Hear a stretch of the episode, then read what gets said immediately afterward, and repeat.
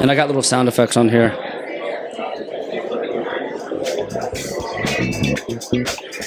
Hey, welcome back. That's awesome. Isn't it? You can change those. I haven't done it yet, but I need to to put some stuff in there. So if you say something funny, I'm gonna hit this. Perfect. All right, I'm gonna try to be ready. All right. And then if you say something like really profound, I'm gonna hit you with this. Oh, awesome. And just and we'll just pretend that you have a live audience here. So, what about when I really dork it up? What do you hit?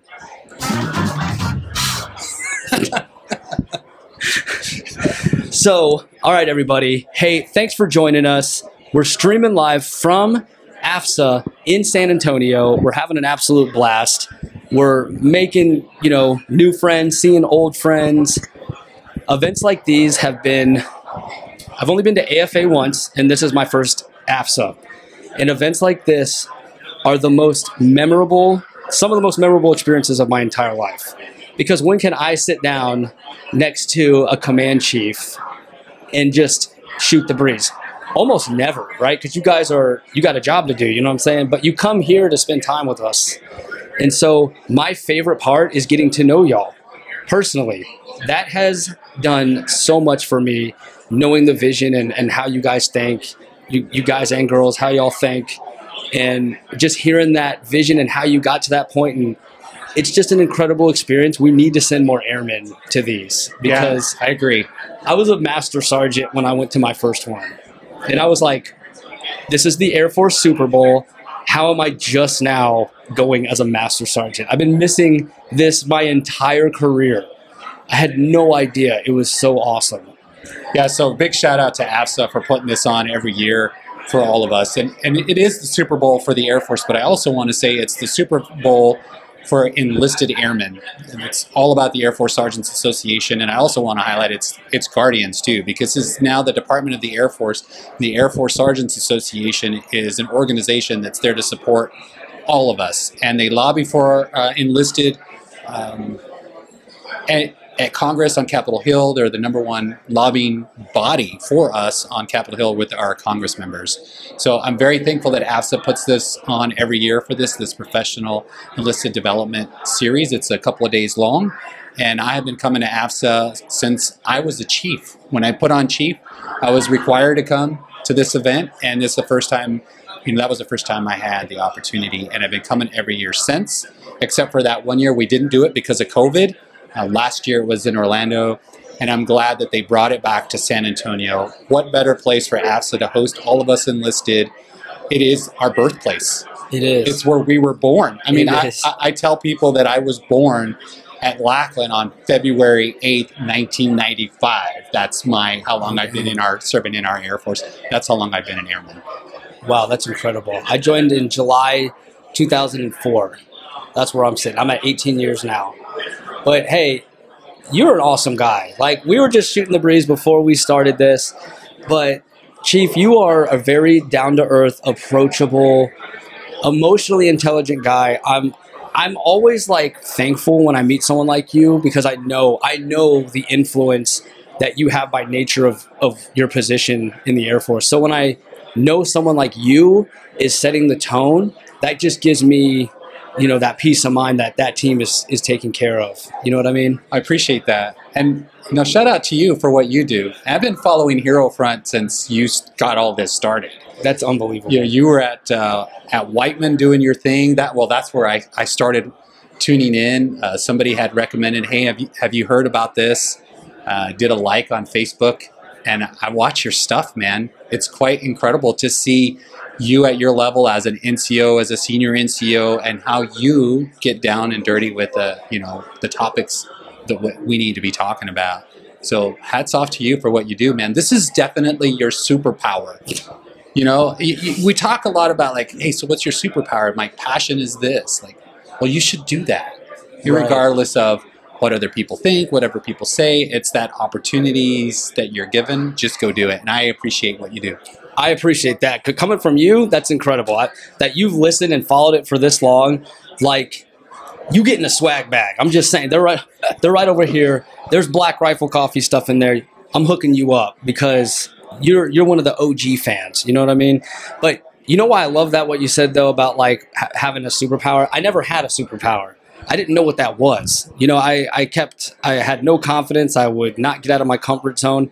And so I never explored what that was. I didn't know what my purpose was or, or what I was good at.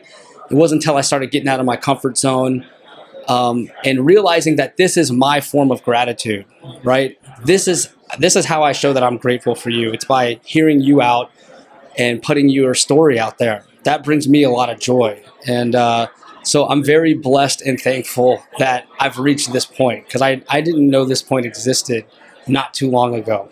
You know. Okay, so we're gonna start with the random questions, the hero's gauntlet. Here we go. We're gonna start. Let's do a sound bite. The hero's gauntlet.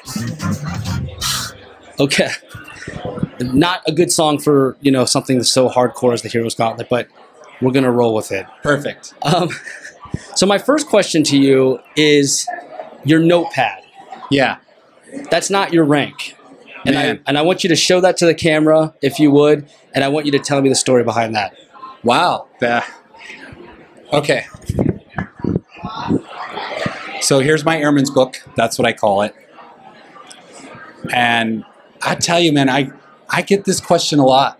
Obviously, Um, and it was never intended for that, for folks to recognize it, to, but wow, thanks for asking. Um, so what's the, the point behind that? Um, you've seen other folks with their notebooks and they put the rank that they have, right? Um, I'm an airman. I've always been an airman. I am Airman Diaz, and I call everybody an airman. Uh, everybody always says Big A. I don't believe in Big A because we're all airmen. Uh, I was born at Lackland Air Force Base, like I said, on February 8th, 1995, and I've been an airman ever since. Yes, I am the rank of chief, but I am an airman. That reminds me of who I am, and it also reminds me of who I work for. wow. So That's when I pretty see that and and I, I look at that every day when I pick up my airman's book, that's my constant reminder of don't forget who you are, where you come from, that you're an airman and who you work for. And, and the last piece too is that that stripe is in amongst these stripes that I that I wear every day. So that stripe is in here, right? Uh, and that's my reminder. Wow, that's incredible. Have have chiefs always been like that? Like like the way you are in your philosophy? Like when you were an airman, did you get that message from them, or do you think that we've kind of changed to that type of community? I believe that that's um, um, who I- and how I was raised by other chiefs. Like all the chiefs that I've ever been around, that have been that I've surrounded myself around, have shown that same level of humility, have been that positive influence for me, Um, and I believe that in some form or fashion, that village that I grew up in helped me to continue to stay grounded. Um, but I also want to say that you know my circle, my inner circle, um, my family, my parents, my wife, uh, they all keep me grounded and they always remind me, you know, don't forget who you are, where you come from, what you represent, and who you work for. That's beautiful. Wow. Okay. Hey, my turn. What you got? Okay, the hair. what is up with the hair, dude? Is it- talk to me about your hair. I I get my hair a lot. I think it's part of my signature at this point. And on the internet, when people were trolling me, they call me Johnny Bravo. Newsflash: I love that name. You're not trolling anyone, but I love Johnny Bravo. But no, um, I think I get it from my dad. So my dad was a he was a guard commander. Uh, he he was stationed at Andrews. So I grew up in uh, the Wa- Waldorf, Maryland area, the suburbs of like DC. So the Air Force was always part of my life. And my dad, he always got in trouble for his hair. Always. It was always too long. Like he and he he bragged about how he would never cut it as short as they want, and he never would. He didn't care what the consequence was. He loved his hair. And the apple doesn't far fall far from the tree. That's awesome. Um, and so ever since I was a kid, ever since I can remember, I would be in the mirror combing my hair next to my dad, combing his hair. And that was always something important to me because I saw how important it was to him. And now my son, who is three, that boy loves his hair. I mean, he, he's he's already. I can see it already happening to him, and he's half Filipino, so his hair is going to be amazing Yeah. amazing. It's gonna be like a cheat code for haircuts.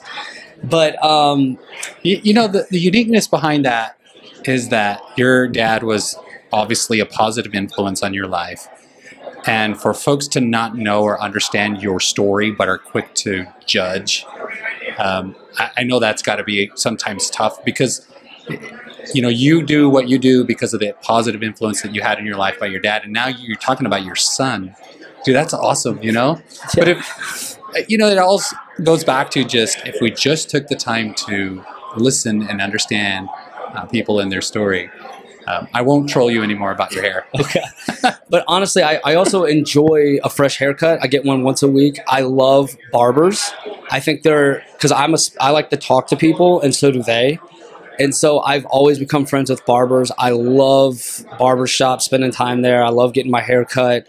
And when I got a fresh cut, I just I, I can take on anything, any challenge. It just it just gives me that extra ten percent, you know, that I'm looking for for that day. Sure. Awesome. So yeah, that's that's it. But thank you for asking. You bet. Yeah, no one, everyone's trolled me for it, but no one has quite asked me the why behind it. Man, it makes perfect sense. And now we know. We now we know. Shout out to my dad, Bill White, Major retired, and he was prior enlisted. He was a senior master sergeant. awesome. So yeah, he's he killed the game, killed it. Um, okay, so next question for you would be, what is your proudest Air Force moment? Oh, proudest Air Force moment. Hmm. Man, I've had a lot of those. That's tough. So uh, I'll give you a couple. Okay. Um, first one was one of the airmen that I supervised um, was awarded with a 12 Outstanding Airman of the Year. Heck yeah. That was phenomenal. That was a, a proud moment because I saw everything that um, the airmen that I supervised do and then write the packet. Um, and that, that member ended up being a 12OAY. Great opportunity. Uh, the second one, I was serving as the Irwin PME Center Commandant at Kadena. And the organization needed a lot of work. And the school had um, had not done well on previous inspections, and it got an intern and changed the culture. And the inspection that we had while I was there had a highly effective. And it was the only time, or the first time, that a PME center had received a highly effective rating. Um, so that was a very proud moment for my team. Uh, phenomenal uh, experience. Let's see. You know, an- another proud moment just coming off of Operations Allies Refuge, Allies Welcome at Ramstein.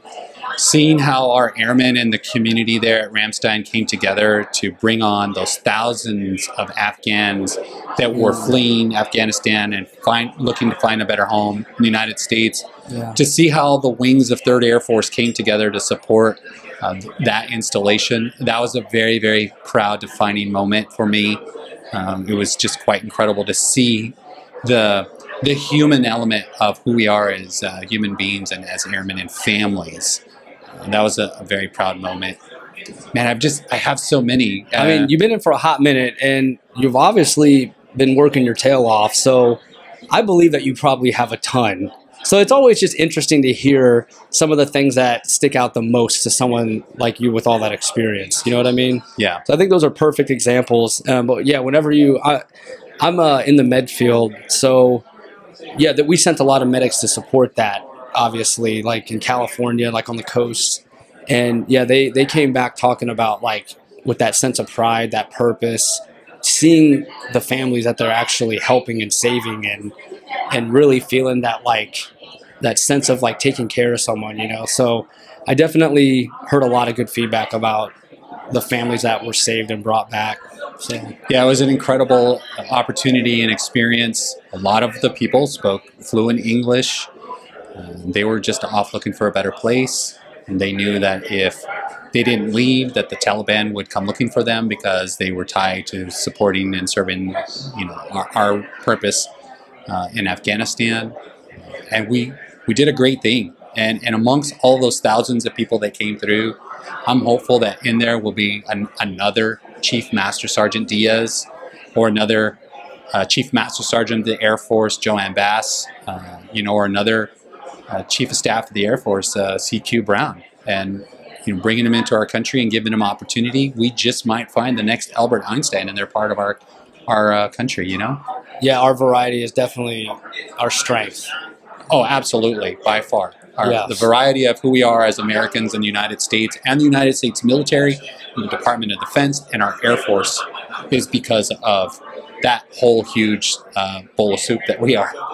Yes, I remember working with, uh, uh, you know, because there's military members that we adopt, right? So uh, through their own program. So there was uh, an airman from Africa at, when I was at Luke Air Force Base, um, and I remember we were taking CLEPs for college, and he took calculus and passed that CLEP, and I was just like, he's an officer now, but like my point is like he could have just been doing a job in another country. Maybe, you know, who knows? There's not a lot of opportunity there. Who knows what he would have been up doing? That's right. But instead, he's just killing it for us over here. We we adopted him. We brought him in our family, and it's just like stuff like that that I'm just that was very eye opening for me, with like the different cultures, the different mindsets, the different outlooks, all contribute in making us such a unique uh, organization. You know, most I love def- it. Most I- definitely. I've always loved it.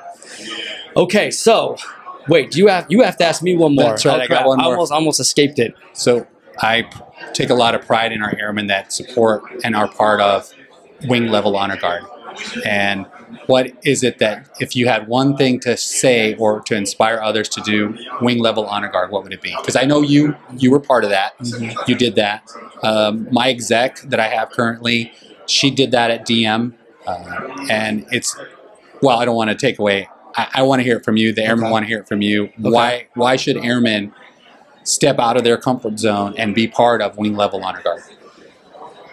So, I think the stepping out the comfort zone is a big piece of it, right? You don't know what you're truly capable of. But for me, it, it like what I appreciated the most about it, I didn't expect until like I started noticing it was happening. So I'll tell you what that is. So I had an insane amount of pride for doing something for someone in need that most people could not do. Right? I've never felt that way before. Everything I've ever done, I've always thought, well, someone I could train someone and someone could do this. Someone could fill in for me, someone could do my job if trained and but not everyone can do honor guard. Even even with the best training, emotionally, you don't know how you're going to respond. Right? And I felt so much pride and so brave and so thankful that I was able to emotionally get through those services so I could be there for a family in their darkest hour. And I knew that handing that flag to the spouse and the children and the parents and saying the message of condolence and not messing it up and keeping my cool and giving them that stability giving them that that's where it's a sign of hope. It's very symbolic.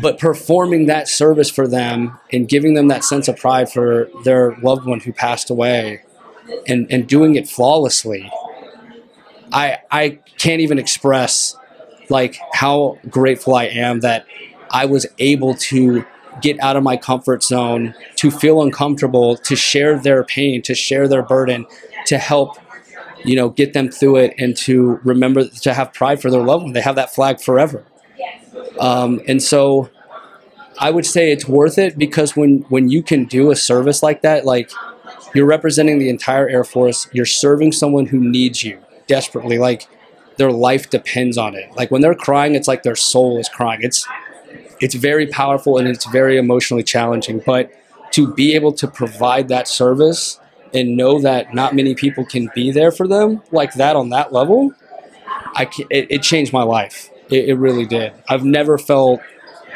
more pride than performing that act of service. Uh, thanks for sharing that. You know, they they teach us chiefs.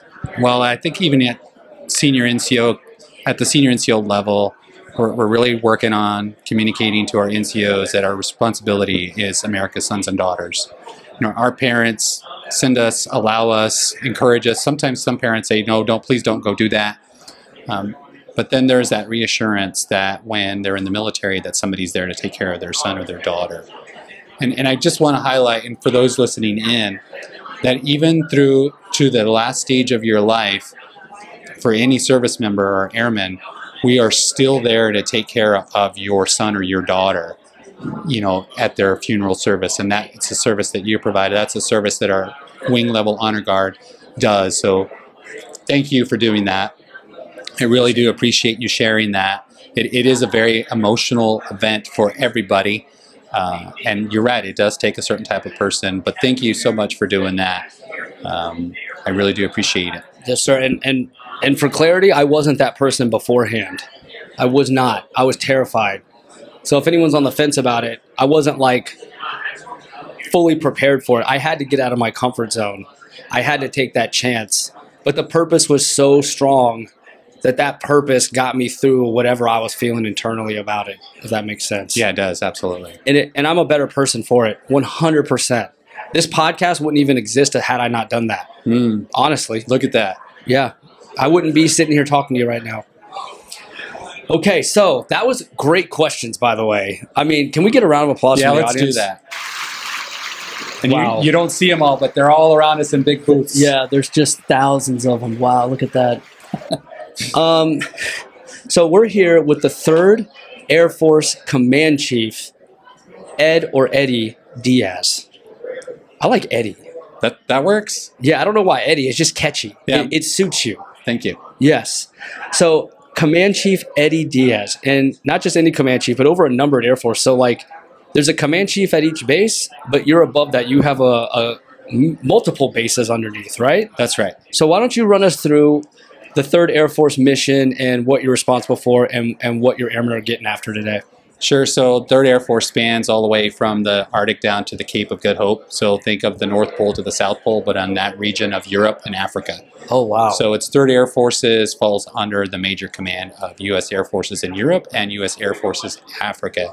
So, anywhere there are airmen uh, throughout Europe and Africa, for the most part, uh, operationally fall under Third Air Force. There are nine wings that fall under uh, Third Air Force.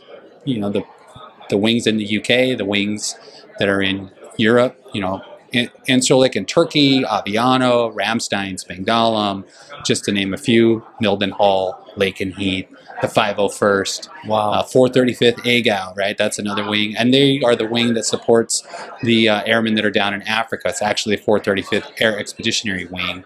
Um, so our airmen that are in and out of Africa fall under us as well. Our whole purpose is to develop, defend, and um, to take care of our airmen so that they can deliver uh, what we need in the event of conflict or something short of conflict.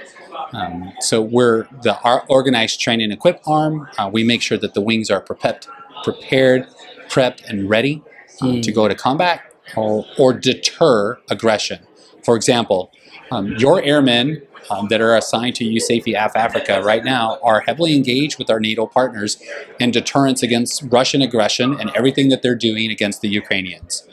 We have been very active uh, with our Ukrainians and all our other partners along the line there. So you think uh, geographically, Lithuania, Latvia, Estonia, uh, Poland, Romania, the Czech Republic, uh, Czechia, uh, Slovakia, uh, all those uh, Eastern Bloc countries that we are we are providing a training arm, we are providing resources to the Ukrainians, and we're also flying combat air patrols along the those borders um, to deter Russian aggression. Um, but yeah, That's a, I, very, very, very, very active. yes. You know, our Air Force is really engaged in talking about agile combat employment or ACE. We're also talking about multi-capable airmen, and we're doing it. Like it, it's we are proving the concept, our capabilities on agile combat employment, and the whole the whole point of ACE is um, to keep the enemy, the adversary, on their toes because they don't know where we're going to go next and where we're going to fight from. Um, and the multi-capable airman is if you have a, a mission or a focus area to have a smaller footprint in that location so that you can lift and shift to another location, right? So that's what we're at, that's what we're after at Third Air Force. That's what we do. Uh, de- develop, defend, and deliver is our motto, and we get after it every single day. Oh my gosh. I can't even imagine like the things that you would have to know to make that possible. Like you'd have to know the cultures of these countries involved. You'd have to know what each base's capability is at that certain location. you you'd have to know about. I I just can't even wrap my head around it. Like, how does one keep up on all those things to like point us in the right direction with such an insanely large scope? Sure, it doesn't happen overnight. Uh, a lot of that is just compounded on the 27 years that I've been in serving in our Air Force. So my knowledge, skills, and abilities, and my capabilities, the things that I have done in the past, has helped me be effective in this current capacity and then grow from it as well because I'm growing every day. The challenges that we deal with, some of the challenges that I've never experienced before, is really in itself development. Uh, for example, last week I was at the Senior Enlisted Leader International Summit, or SELIS, and it's uh, Chief Master Sergeants of the Air Force from 62 nations came together. Oh and I was given the opportunity to represent uh, US, U.S. Air Forces in Europe and host um, quite a few of Chief Master Sergeants of Air Forces from Europe. One of them happened to be the Ukrainian Chief Master Sergeant of the Air Force. It was phenomenal. The gentleman got up and spoke about um, the challenges that he sees the Russian military going through compared to his military. They, uh, the Ukrainians, are heavily invested in NCO development Wow. because they grasp and understand the value of the NCO, and the Russians just don't do that. And that's why they are on uh, on their heels right now because the power of the NCO and the uh, empowerment that we give uh, something that I think we take for granted until you see that it's not done that way in another country. And the Ukrainians have put that into uh, effect, and they are they're doing phenomenal. Wow. That's why the Russians are on their toes, and the Ukrainians are doing what they're doing That's against amazing. them. Yeah, And uh, I've, I've never been a part of like combat or anything, but I've done a humanitarian uh, in the Dominican Republic. And, you know, we work with the Army, we were representing the Air Force, we had to take care of these people. And basically, you show up, you're in a camp, your supplies show up, and you just need to make it work. And every single person there contributed, right? Like, we went into action. Like, I was really honored to serve in in that capacity where we're truly representing America and helping this other country and coming together and just making it happen. Like I was like insanely fired up for the 2 weeks that I was there. But there's a lot of pride in that like when you see it firsthand and like you're the help. Like no one's no one's coming to help you like you're the help. yeah. You know what I mean? You're there to help and You got to figure it out. you got to figure it out. and you have a small team, and maybe you're I don't know you- you're you're a four and zero, and your role and responsibility is this, but now all of a sudden you're doing the logistics and the ordering of handing more supply. Yes. But you got to figure that out, right? and and I think like I saw the difference between the army and the air force too, where we were a bit more like expected to be flexible and think on our on our on our own two feet more a little bit more. That's our culture, um, and that totally happened to me. I was uh, a brand new tech sergeant. Colonel Coleman was the commander. He's my med group commander now, so I got to see him all these years later. But Colonel Coleman was running it, and I couldn't really operate as public health because I couldn't speak Spanish, and the Dominicans don't speak English for the most part. And I was like, what do I do? Like, how do I contribute? And I saw that like we would close and there'd be hundreds of people that weren't helped yet because it was so inefficient. Like the line system wasn't in place in this part of their country. So they're not, they're just, they just want help and they just swarm it. So like I asked Colonel Coleman, I said, hey, could I get rope, tape, whatever, and funnel people in and make this flow better so that we can see more patients? And he was like, yes, get after it, do it. And so that was my mission for the rest of the time is getting more people in and treated. Yeah. So so imagine if Colonel Coleman didn't enable you to have that freedom and was very micromanaging. How- Or, or I wouldn't even be, been able to talk to him too, right? Maybe he was like that type of leader that's so far removed from someone lower ranking that, you know, he created that environment where I could approach him and I could ask his permission on an idea that I had. And then he in turn believed in me to make that happen. Oh, that's that's awesome. So like you'll always remember Colonel Coleman. I, I could see and sense your emotion when you talk about that because that leader allowed you and enabled you to have that opportunity to do what you need, knew needed to happen and just got out of your way. Absolutely, and and it worked. It worked amazingly. We had we only had so many translators, but I put them at key spots, so where they would know where to direct patients immediate like it, it flowed beautifully after that um, and we saw thousands more patients and colonel coleman is now the eglin air force base med group commander which is where i'm at so i get to work for him again you know which is really cool because i because when i knew him he was a squadron commander now he's running this huge med group so like clearly he's been on his way up too you know so it's cool to uh, to be able to work uh, for him again directly. It's awesome. Oh, that's awesome. Good shout out to uh, Colonel Coleman. You, you got a hero that's putting you out front right now. Colonel So- Coleman, it's to you. Awesome. Okay, our topics. Our t- so we went over the mission, but the the core of our conversation was toxic leadership, or as you put it, the toxic experience. We hear the term toxic leadership. Actually, we've heard it so much that it doesn't really quite have the impact now that it used to, right? It used to be jarring, like, whoa, toxic. You know, it used to really hit you, catch you off guard, get your attention. Now it's more like, nah, okay, everyone has a toxic whatever. You know, the, the word itself has kind of lost a little bit of that umph. The toxic stuff still exists, but the word itself has been overused, I think, a little bit. But you had a different take on that word. What was your take on that word? Yeah. So if you, I had asked, you know, what, how do you define toxic leadership? Define it for me.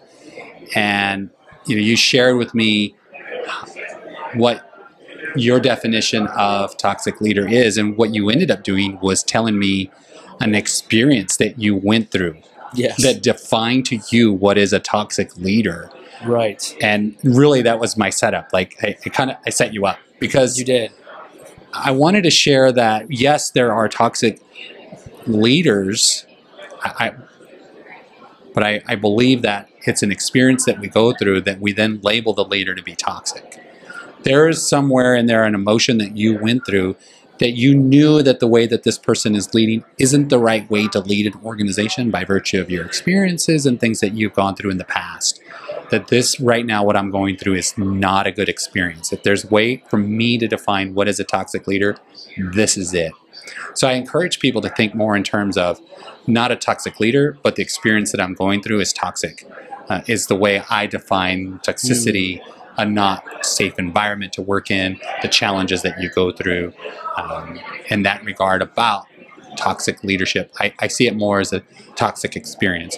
So I encourage folks, especially those at the supervisory level, that if you hear or have an airman that says, yeah, that's a toxic leader, we'll ask the question, like, how do you define toxic leader? And be willing to listen to their story because they're going to tell you their experience.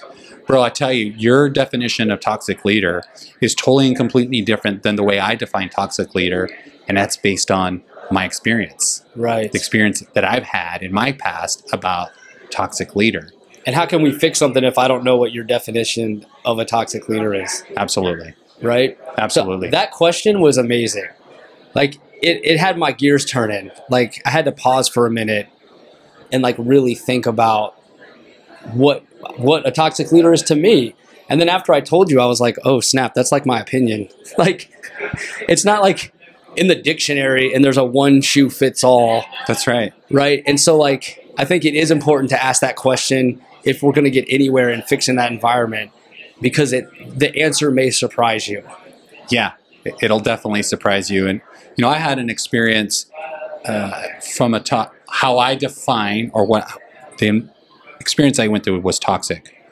Not necessarily that the leader was toxic, but what the leader was doing at that moment in time to me was toxic, and it did not compare to what you shared with me, right?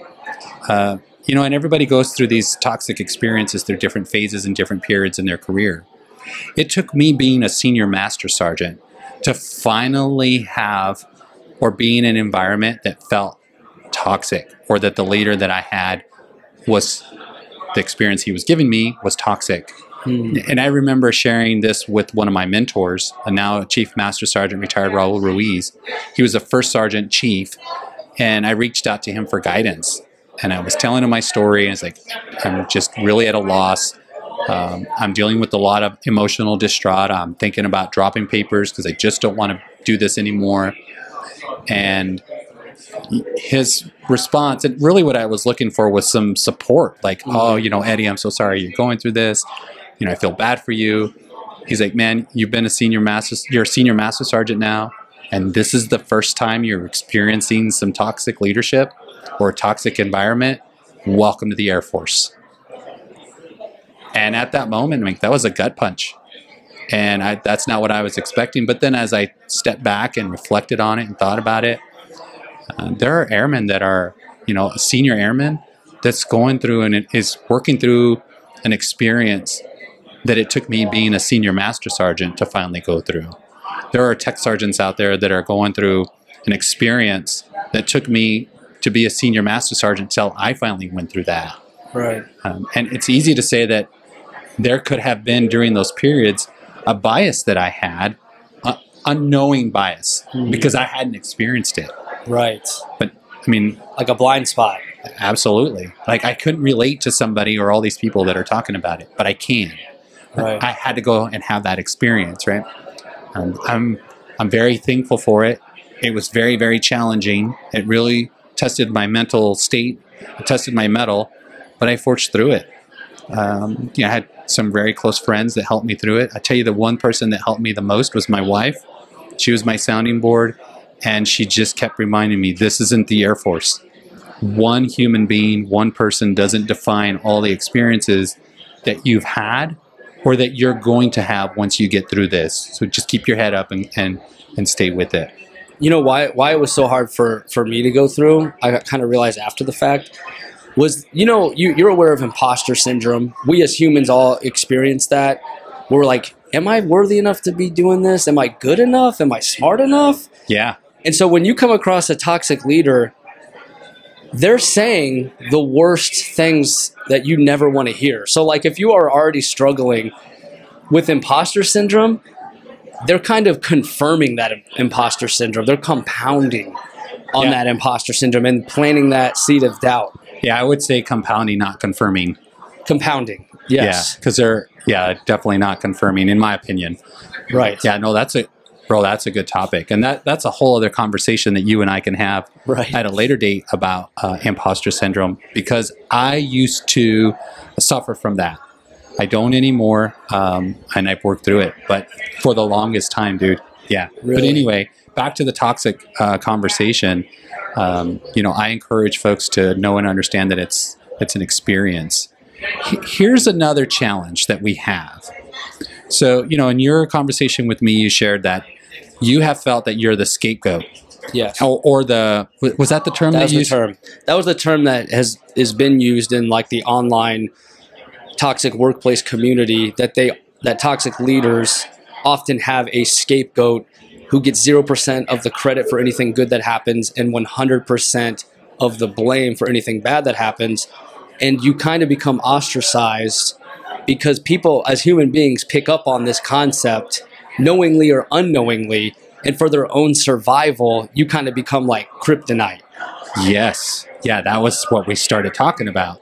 Is that if within your organization and you see that an airman or a couple of airmen are being ostracized, it just seems like the rest of the unit or the organization will spread and separate themselves from those individuals because they don't want to be part or roped into that because those leaders have so much position power when we talk about enlisted performance reports and enlisted force distribution. Folks are worried and concerned that they're if they associate with the, themselves with those folks that are being ostracized but they all know that it's a toxic environment and there's these toxic experiences. That's human nature and it's tough. But i would encourage the rest of the organization especially those that observe and know that that's going on and that's really a time to rally around those people. It's like being like the bully that picks on certain kids on the playground but nobody puts a stop to it or nobody surrounds and protects those kids that are being bullied by the bully right, Yes. Th- this is the same concept of where everybody should surround themselves and, and be blocker and be part of the hey this isn't right.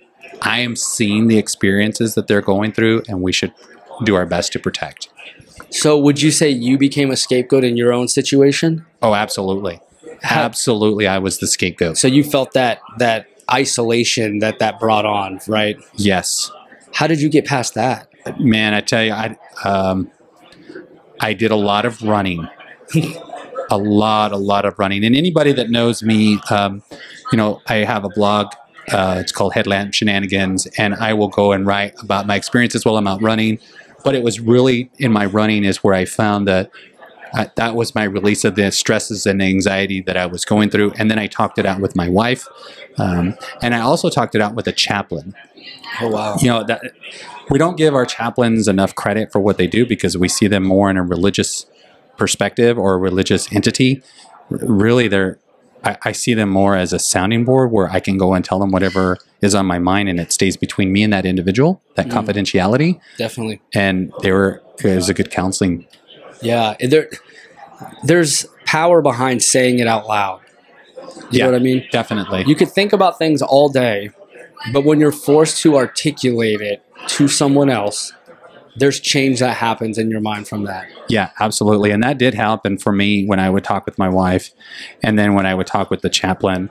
And I mean, there were moments when I would talk with the chaplain and, and I'm crying, like just crying, crying it out. I had the, you know, the, the pineapple face of crying uh, because I just needed to be a human and cry Yeah. you know and, and i had that safe space but i i worked through it. I stayed um, i had a bunch of joint service members that worked you know for me and i saw that as i needed to be their protector Definitely. and and be the absorber of the the toxic experiences that we were all going through and then the individual left. And when the individual left that was really a, the blessing. It was just a big breath of fresh air but i was worried about my career. I was worried about my performance reports because the gentleman had the power of all of that. And that's scary. It's scary when when you're in that situation when like 99.99% of everyone that you've come across loves you and vouches for you but that 0.1% could change everything. Yeah and it should did man. It changed my perspective. It's like you're being held hostage. Yeah and i wanted to i wanted out of it. And i wanted to just i wanted to quit. I wanted to be done. Like i'm over with all of this air force stuff. Right. And had i not stayed through it i i, I obviously wouldn't be sitting here with you today. Yes i think i was meant to hear that story. Given everything i just told you before we hit record yeah. you know that that story means a lot to me to hear and, and it means a lot to me to see what you've achieved since then.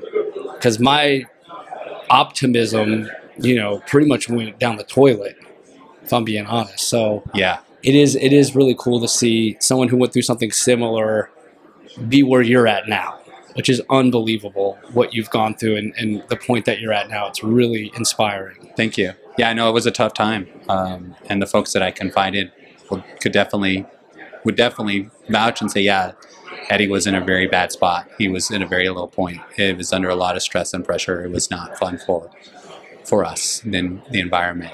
Right but here you are Yeah, and so we're going to end on a positive note absolutely. Let's do that. The positive note is something that you have labeled as spotlighting or spotlight. Yeah, I like that. Spotlighting is perfect.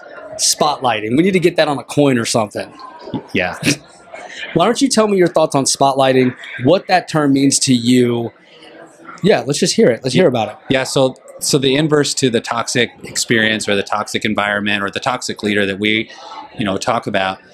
I'm a firm believer that in my role and capacity and the leadership position that I'm given, you know, I have 32,000 airmen that fall under 3rd Air Force, and I have a short amount of time in this capacity. That my goal and my role is to bring as many of those 32,000 airmen through into my spotlight, right? So as a command chief, I'm given a spotlight. Mhm. Um, I mean, obviously, I've earned it, but what I do with it is what matters most. Mhm. Like, I can make the spotlight all about Eddie and, and Grandstand, and it's all about me.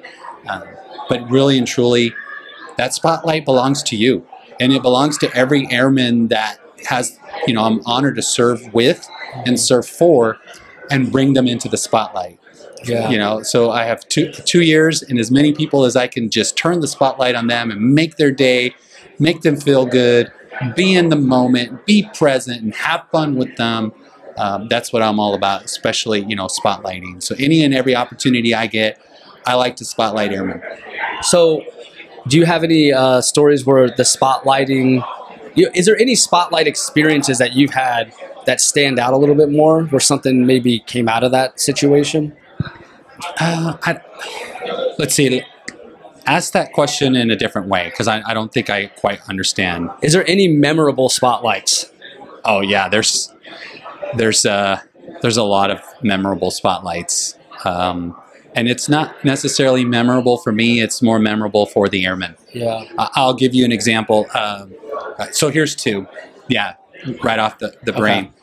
So a couple weeks or a couple months ago, I had the opportunity to fly with the Bloody Hundredth, the um, hundredth air refueling wing out of Mildenhall, and I went and I flew a mission with um, an air in an air refueler, and we refueled some F-35s that were flying along the Polish border. And prior to get taking off, I had the opportunity to spend some time with an airman first class. He was the crew chief in the morning. He had he was responsible for this multi-million dollar aircraft, and I took a selfie with him uh, and had a good conversation with him. I got to know his story, where he was from, why he joined the Air Force. Fast forward, and I was asked to be the uh, guest speaker at Mildenhall for their chief's recognition ceremony. And on my cell phone, I still had the picture.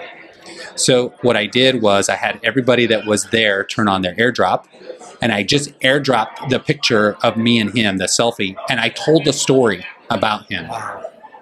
And I, I wanted everybody at Mildenhall to know that I had met this airman that's assigned to their wing and how impressed I was by him.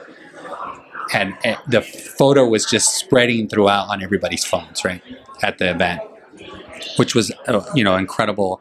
And I told her story. So here's what I know happened that at the end of that ceremony and like that next Monday, people were going and talking to that airman to say, hey, Chief Diaz was just here and he shared this photo because it's on their phone Wow. with us at this Chiefs recognition ceremony. So like the whole base now knew about this A1C. So it really put him in the spotlight. Um, also in that ceremony, I brought up the lowest ranking airman that was at the event. Uh, it was an A1C, and I coined her. And it was the first coin that she had ever received, other than her coin from basic training. wow. So my whole point in that was telling the chiefs there that yeah, as you know, they're new chiefs. As a chief, it's your responsibility to bring as many airmen as you can into your spotlight. Absolutely, because uh, yeah, a lot of uh, you know when you're new, eh, or when you're an airman and you're a, a young airman or a young staff or even tech, there's sometimes where you don't know how you're doing. You know what I mean? You're kind of you're kind of just going with the flow. You're doing your best, but then to have someone like you kind of bring them in and coin them, that's that's powerful. That's a lot of confirmation and relief like wow like i really am doing the right thing i really am making a difference it gives them that confirmation that they're on the right path because sometimes they don't see the path Yeah, you know what i mean yeah, absolutely. So it's a very powerful thing what you're doing Spotlight, spotlighting people is definitely a powerful thing. that's I, gratitude I encourage all leaders to bring as many people into their spotlight as you absolutely can because they deserve it. They deserve to be part of your spotlight. They deserve to to shine just like you're given the spotlight. Um, and then the other thing too is like for the airmen that get brought into a spotlight, have fun with it because it's definitely an opportunity. Definitely. I started I started utilizing that actually in base honor guard because we were doing quarterly awards and I thought this isn't enough. Like one per quarter. I need to find some way to like highlight other people. This is what the grassroots of this podcast was. Was the Whiteman Air Force Base Honor Guard Facebook page. Yeah, So every week I'd pick a new airman, get a nice photo of them, and then I'd ask them a bunch of questions, and I would put all the responses in there, and then I'd blast it out everywhere. I would talk about what you know, the things that I appreciated about them, and then their family would share it, their friends would share it, and then I noticed some of them never even seen like their son or daughter in uniform, in blues or in ceremonials, until that picture. yeah, So it was shared like some of them like hundreds of times because this was like a very introverted individual who wasn't really active online. So the family never knew these things about him.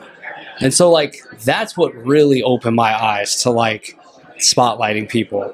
And you know, to see all the comments and, and all the pride and the and the really nice things the family and friends had to say about that person, that never would have happened if you didn't give them that spotlight. yeah, absolutely.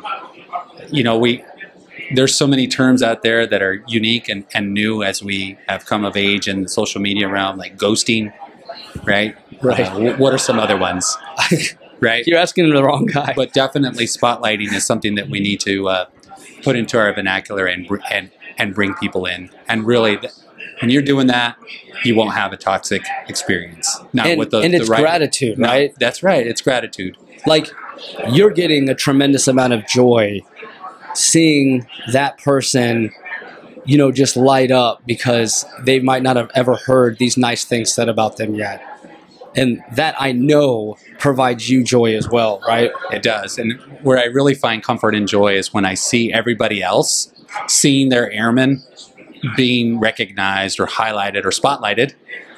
And I see joy in that because that's their tribe. You know, when I come in to visit an organization or a unit, I, I am part of that organization, but I'm not part of the tribe. So when somebody within their tribe gets recognized, it's fun to watch everybody else's responses and reactions right and then how they'll go and and it's kind of like a Rudy moment where they'll put them on their shoulders and carry them off the field. But definitely it's pats on the backs and shakes the hands and hey, let me see the coin that Chief Diaz gave you. That's the gratitude. right You know, that's the spotlighting moment. we need more of that we need more of that I, I you know, I agree. We do need more of that, but I I believe that that's out there. Mm. It's going on. It's happening, but we do need more of it. Yes. I love the way you think. I really do. I'm I'm right there with you. I totally get your spotlight philosophy. It builds trust, it fires people up, it changes lives. It, it, it could be something as simple as coining someone that give gives them enough courage to take that job that they were uns uncertain of. That puts that airman uh, submit his package to be a TI, right? It could have been just that little bit of oomph that they needed to get to that next level. So it's huge, it's powerful, and definitely utilize it, especially if you're in someone like your shoes. Keep doing that.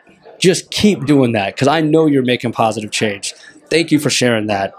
And so, Chief Diaz, we talked about the 3rd Air Force mission.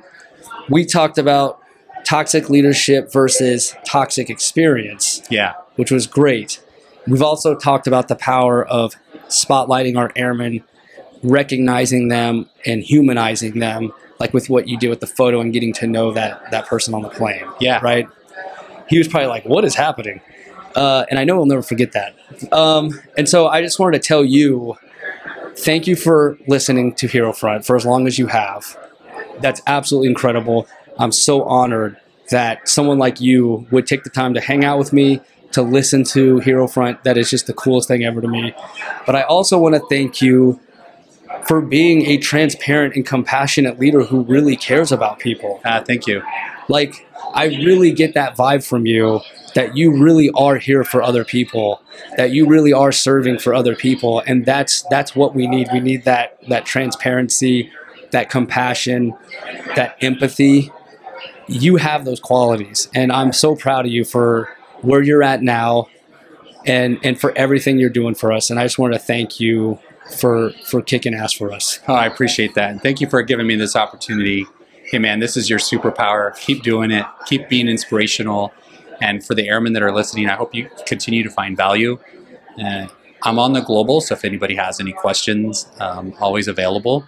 I'm a chief, and every chief needs to be available to every airman out there. And I'm honored to be part of that. I'm honored to be an airman with you. And I will promise you this that I'll always remember where I came from, and I'll always remember who I work for. And that's every airman in our Air Force. Hell yeah! And with Well- that. Thank you. Yeah, the crowd just loves you. All right. Well, hey, that was Command Chief Eddie Diaz. Hopefully, a friend for life now. You're in the Hero Front family. You're getting a swag bag that I've meticulously put together. Awesome. Thank and you. I hope you enjoy it. And you rock that Hero Front sticker on some sort of mug or cup or something. sure enough. Absolutely. All right, y'all. This was Chief Eddie Diaz.